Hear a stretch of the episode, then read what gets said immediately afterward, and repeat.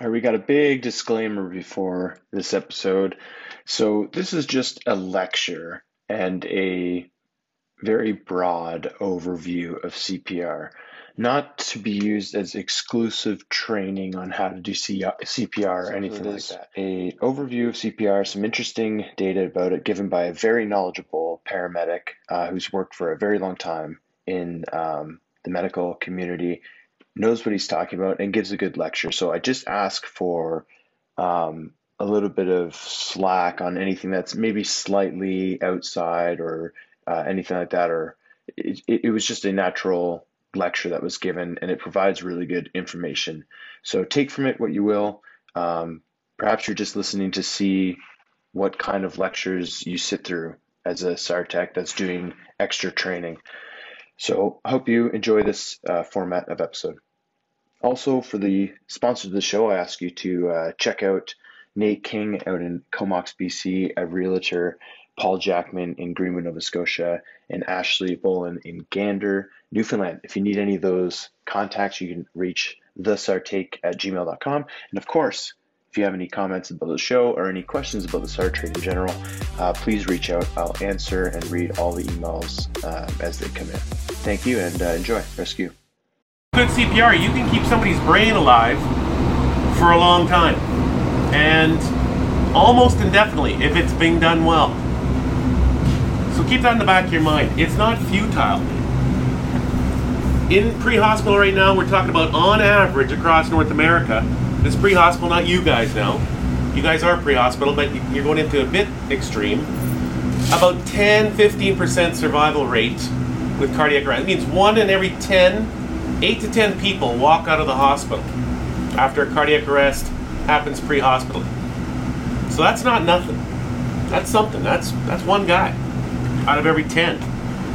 And uh, it, you know, there's other people that aren't making it for sure, but but there's one guy that is, and he's walking out to go do everything he was doing before, back to his family, back to his job, back to everything. So this isn't a 0.001% survivability. This is this is something and that's average. Some places are getting higher survival rates because they're doing stuff like increasing public education CPR. That's probably making more difference than anything we do. Having CPR being done right from the get go. So just know that, that that's the way it is. So you're going to be going into places, and yeah, and if CPR is not being done, it's not going to look well. But if CPR is being done, and if they've called 911 or if they're in contact with 911 or anything like that, dispatch will walk them through how to do CPR. And there's been some studies around that. Dispatch assisted CPR actually performs better on survival to hospital discharge than people, the public that's trained with CPR. So, two groups one guy that doesn't have a clue what CPR even stands for, another guy over here takes a CPR course every year. This guy that's being assisted by dispatch to do CPR and be walked through it, this group has better outcomes based on a, a, moderate study done a few years ago. So, so these people can be walked through and, and they can keep brain alive pretty good. All right, so that's that's to start with. So in the hospital setting, I mean they're getting they're getting survival rates. I mean average right now in North America in hospital cardiac arrest 20 25 percent. One in every four or five people walk out the door of the hospital following a cardiac arrest. So eh, it's not nothing. It's something. Now, you guys' world, you guys got to walk in there. You got two jobs to do when it comes to cardiac arrest. Now, you might be called for an unconscious person. You might be called for cardiac arrest. You don't know for sure. But when you arrive and find out it's cardiac arrest, you got two things you got to do. You don't even know what those two things are. Just overall things on the patient. Treat and transport.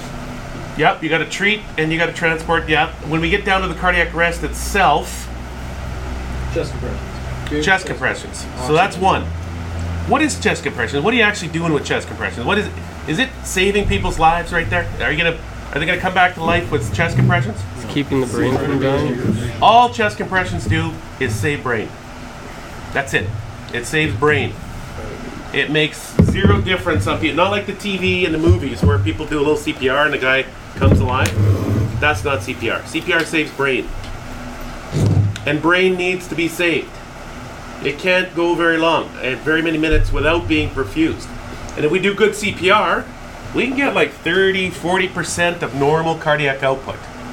If we're like rock solid on CPR, switching out every two minutes, you know, time off chest minimized, we can we can we can keep a brain alive for like a long time. And of course, in some conditions, hypothermia and stuff like that, pediatrics, like ridiculous amounts of time. But even under normal circumstances. So that's that's one thing we got to do is save brain. But there's another thing we got to do too, and you kind of mentioned it a bit. We got to treat the problem. I mean, we can do CPR all day long, save brain, but if we don't treat the problem, this is not going anywhere. Does that make sense? So, if save brain is CPR, what's treat problem? Do we have a Start the pump. yeah? How do we start the pump? AED. So that's one treatment. Epi right to the chest. Yeah, we can do that too. That's good old school. But so, how do you guys go about figuring out what the hell happened here and actually treat it? So, yeah, that's number one. That's only one thing, though. Primary So, surgery. if they got a, a too fast rhythm, that, that's that's gonna be your quick fix. You're gonna inadvertently actually start treating the problem with the AED, and most of us do. H's and H's and T's. I treat a lot of cardiovascular resuscitation. I treat to I, I teach to you guys. About three months ago, I taught a group of five-year fellow cardiologists in Vancouver at uh, Vancouver General Hospital. I teach physicians. I teach nurses. It's exactly the same. It's no different. you what you guys do is no different than them, and you got to be good. You got to be clear on that. They got to save brain, and they got to treat problem. How's their treat problem? That what's their strategy to treat the problem? If they end up with a cardiac arrest in a in an emerge in a hospital, H's and T's. Their list is no longer than that. Now they have some diagnostics that you guys don't have that they can actually get everything on that list. You guys only have a, a, a few things, so you can only get a handful of things out of that list. But that list is the list. Like there's no massive surgical things they're gonna do. They're gonna go through a list of H's and T's, and if it's one of those and they can treat it, they're gonna treat it early. And that's about the best chance this guy has at survival. And you guys are going to do the same thing. You're going to go through and save brain, and then you're going to, at some point, you got to stop and say, okay, what the hell happened to this guy? I got to find, if it's a problem that I can fix, I got to find it and I got to fix it, or this is going nowhere. So in the hospital, they'll go through, they'll, they'll, uh, are they going to send the guy in cardiac arrest uh, off to CT to find out if it's something? Is that ever going to happen? No, he's dead. Are they going to take an X-ray on him when he's dead? No. They're going to do 12 lead on him when he's dead? No. They, they're not going to do any of that. They can't do any of that stuff. He's not going to go up to PCI when he's dead. They're going to pour all efforts into him now. What do they got for diagnostics? They got an ECG monitor, just like you do. They can see a rhythm. So if it's too fast, they're going to shock it, just like you guys are going to do. VFib or VTach, they're going to shock that. what else are they going to do? What's that? a bunch of epi. Yeah, they, they got some drugs they're going to give. And just be aware that those drugs they give, epinephrine and some of the antiarrhythmics they're going to give, uh, like I said yesterday, zero evidence to date to say they make any difference on survival to hospital discharge. Ah, they're going to give those. But those aren't treat problems. Those are just part of routine kind of resuscitation. Treating problem. There's three things to date that have evidence to say they make a difference on survival to hospital discharge. And that's it. Three. Number one, when somebody's dead, CPR. without a doubt. Yeah. Overwhelming evidence to say if it's done early and it's done well, more people walk out the door of the hospital. Number two, Shock. early shock. Without a doubt. Overwhelming evidence. If it's done early and done well, more people walk out of the hospital. Number three, Rapid transport. nope. Okay. O2. O2 kind of, but it's it's treat problem. And if hypoxia was a problem, O2's the fix. So that's three. And those things are, have evidence to support them to make a difference. If we can do those three things, the chances of survival are the highest they can be. And it, the evidence supports it. The other stuff is neither here nor there.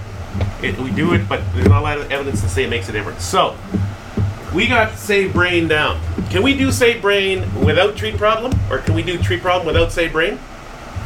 No, we can't do one without the other. One's not more important than the other. They're both important. We got to figure out how to do them at the same time, we got to remember our protocol, we got to remember our patient assessment model, and we got to get these two things done. Save brain, treat problem. That makes sense? So that's what we're going to practice a bit today is how the hell do we do that? And you guys are pretty good with it. It, it gets a little bit mucky when we get into treat problem. So when we get into treat problem, what kind of stuff, what kind of problems can you guys treat? The list is not very long. Hypoxia, Hypoxia, hypothermia, hypothermia you can recognize and start maybe making some decisions. It's not an instant treat, but it's on the list. Yeah, tension pneumo, you can do a tension pneumo. You can you can change it. Hypovolemia. Hypovolemia. You can't make a difference on that. The hospital, maybe. You know, if, if they wouldn't send uh, blood work out because it would take a half hour, an hour to get the blood work back, but they can do a blood gas. But you guys don't have that, so you can't treat potassium, and you wouldn't. So don't worry about it. You can't treat a tamponade, so don't spend too much time losing sleep about a guy who's got a tamponade. You guys can't do a pericardiocentesis, neither can I, as a paramedic. Not within my scope of practice. So those H's and T's don't get lose too much sleep because you can't do anything about them.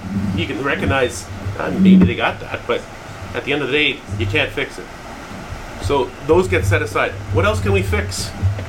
hypercapnia a little bit with um, Hypercapnia, not not something that's really it's it's all that would be based in hypoxia and, and good airway ventilation. So we're not going to be able to tell if that exists. We're not going to be able to fix it definitively, but it'll be part of ventilation for sure. You're right. So that's part of hypoxia. Toxins? What's that? Toxins? Yeah, what can we do for a toxin? Um, again? So far to date, there's no evidence that giving Narcan in a cardiac arrest make any difference whatsoever.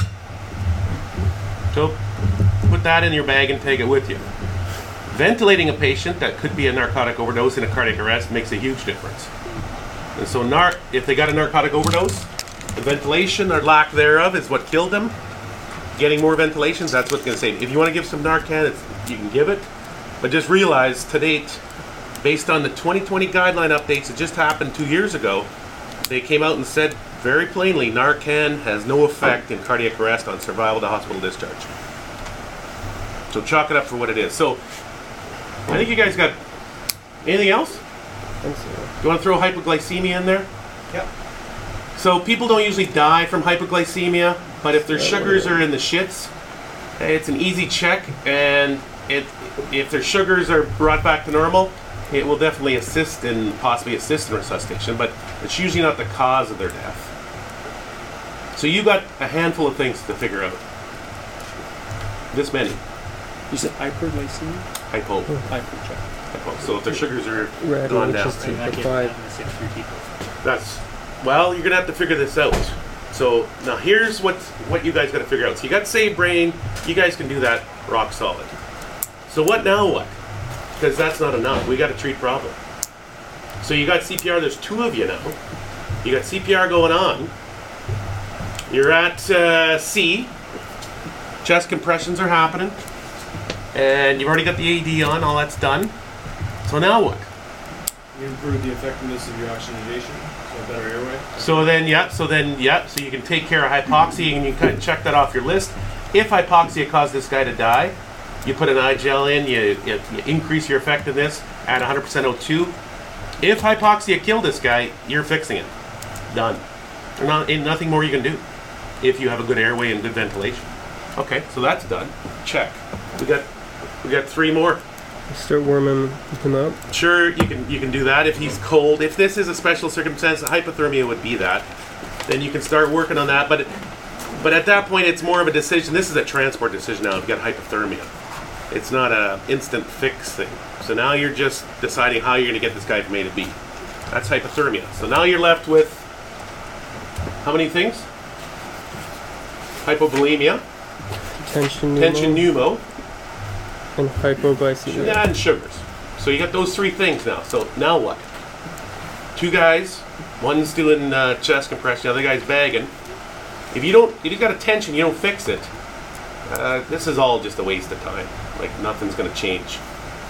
If this guy's bled out and he's got no volume, you can do CPR all day long if you want. Nothing's gonna change. So now what? Now what are you gonna do?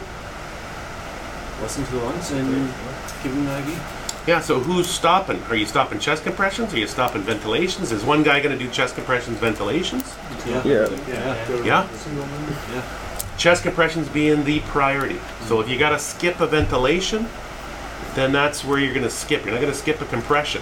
What are the civi, you know, like they take ventilations out of like St. John's first aid or whatever? Uh, the, the lay public will, yeah. Yeah. But in the healthcare profession, they won't. No. No, but I'm just saying like that's where they're teaching, you know, like the hockey coaches like if you do Well- anything just do compressions. The priority is compressions. The science behind compressions is without a doubt there. So compressions are the, are the thing. And in adults, because adults often d- tip over because of a cardiac event, they have oxidated hemoglobin that in a cardiac arrest state can last like 15, 20 minutes with no ventilations at all. So consider that. I mean, you guys are going to be showing up probably after that, but still, compressions are the priority. And you definitely need, after uh, some minutes, you need to get oxygen in there as well. So it's not unimportant, it's a lower priority. If the guy died from hypoxia, it's a higher priority. It won't be higher than compressions, but it'll be up top of the list. So you got to figure out how now. One guy's got to do compressions, breathing, and the other guy's got to got to finish an RBS, find out what the hell's going on here, and and you've got to start treating. You got to start considering an IV or an IO, and you got to look. And if there's trauma, you got to consider a tension pneumo and decompressing that. So that's going to be the trick. Would there be an argument just because you're short on amps for using a non-rebreather and kind of getting like a blow-by to have at least some O2 in the vicinity, and then that way the person on the chest. There's there's some some some argument, but you're gonna you're gonna want to force air through it. It's not crazy, but it, it it's not it's not difficult to do compressions, stop, and then do two two breaths, and then get back on the compressions. It's not crazy to do that. So again, the priority is your compressions, ventilations. You need to add some oxygen in there eventually because it's going to run out. So does that make sense? The list is not a mile long. You're going to go through your list and you're going to either find it and fix it or you're going to rule it out and say that's not what's happening. This guy tipped over, having chest pain, tipped over. Uh, am I going to decompress his chest? Obviously not. He's got no sign of trauma and I can see bilateral chest rise. I'm not going to decompress his chest. So I'm going to scratch it off my list as a probable cause and then move on to the next thing. Is he hypovolemic? Is there any sign that he's hypovolemic? Pool of blood over there. There's a sign. I got to fix that before I move on. And in the meantime, you're going through your shocks or no shocks, and you're going through your your process. And when you call the doc, he's going to be wanting to know did you did you fix whatever was broken? And you're going to go, yep, it was either fixed or it wasn't wasn't part of this story. And then you're going to talk about what the next steps are. Does that make sense? If there's electrical activity, you're going to fight for that electrical activity. Any electrical activity, you're going to fight for it. That's a sign of life. If it's asystole, and you'll be able to see that on your monitor, that's not a sign of life. That's a sign that things are not going well. And so that's going to be that's going to be another thing you're going to add into your decision on whether you're going to continue this or not. And if operationally possible, you're going to be, and same with the paramedic, you're going to pour every effort into, say, brain tree problem and try to get a pulse back. All hands on deck. And this is going to be like solid 30 minutes. So if you can operationally do that, that's the better choice. If you can't, then you know how that goes.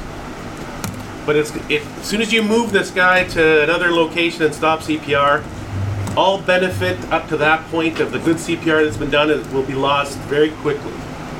And that the chance of resuscitation will dwindle very quickly. So, very rarely do paramedics more and more transport dead people to the hospital. Unless there's special circumstances like you guys have in your protocol. Most people have the same special circumstances hypothermia, pediatrics.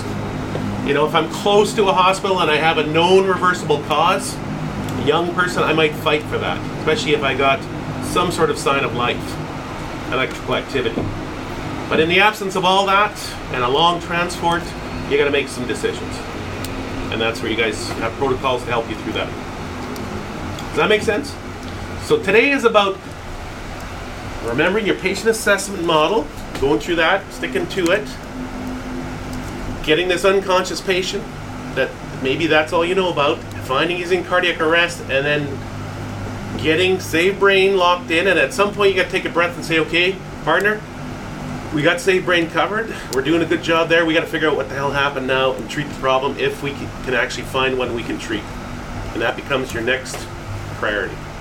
Save Brain, treat problem. I also have a question. Yeah. I've only ever done it in a simulation, but I was told I called the EP at the end. Yep. And I was, eh, this is all sim, but they actually called the doc and he told me to drop epi and dilute it and push that. Is that something that you could expect? If, if E- yeah, absolutely. They might say that. like that's out of our skill set, we don't like never Totally. touch that. Yeah. I mean, it's something that a doc could tell you. I, I can't say it wouldn't. They would do that. But just know, as far as priority wise, EPI does not sit in the world of making a difference on survival to hospital discharge. So if you got to prioritize things, am I going to give him EPI or am I going to am I going to give him a fluid bolus because I think he's got fluid? EPI doesn't even doesn't even This, hit. this was like I've done everything. Yeah, yeah. And now I'm calling EP to terminate and Yeah. told me to do And that's where you tell the guy, yeah, just so you know, epi's probably not going to make a big difference. Like everybody clears on the That's right. Yeah, this, this is not something we do very often, or we do at all.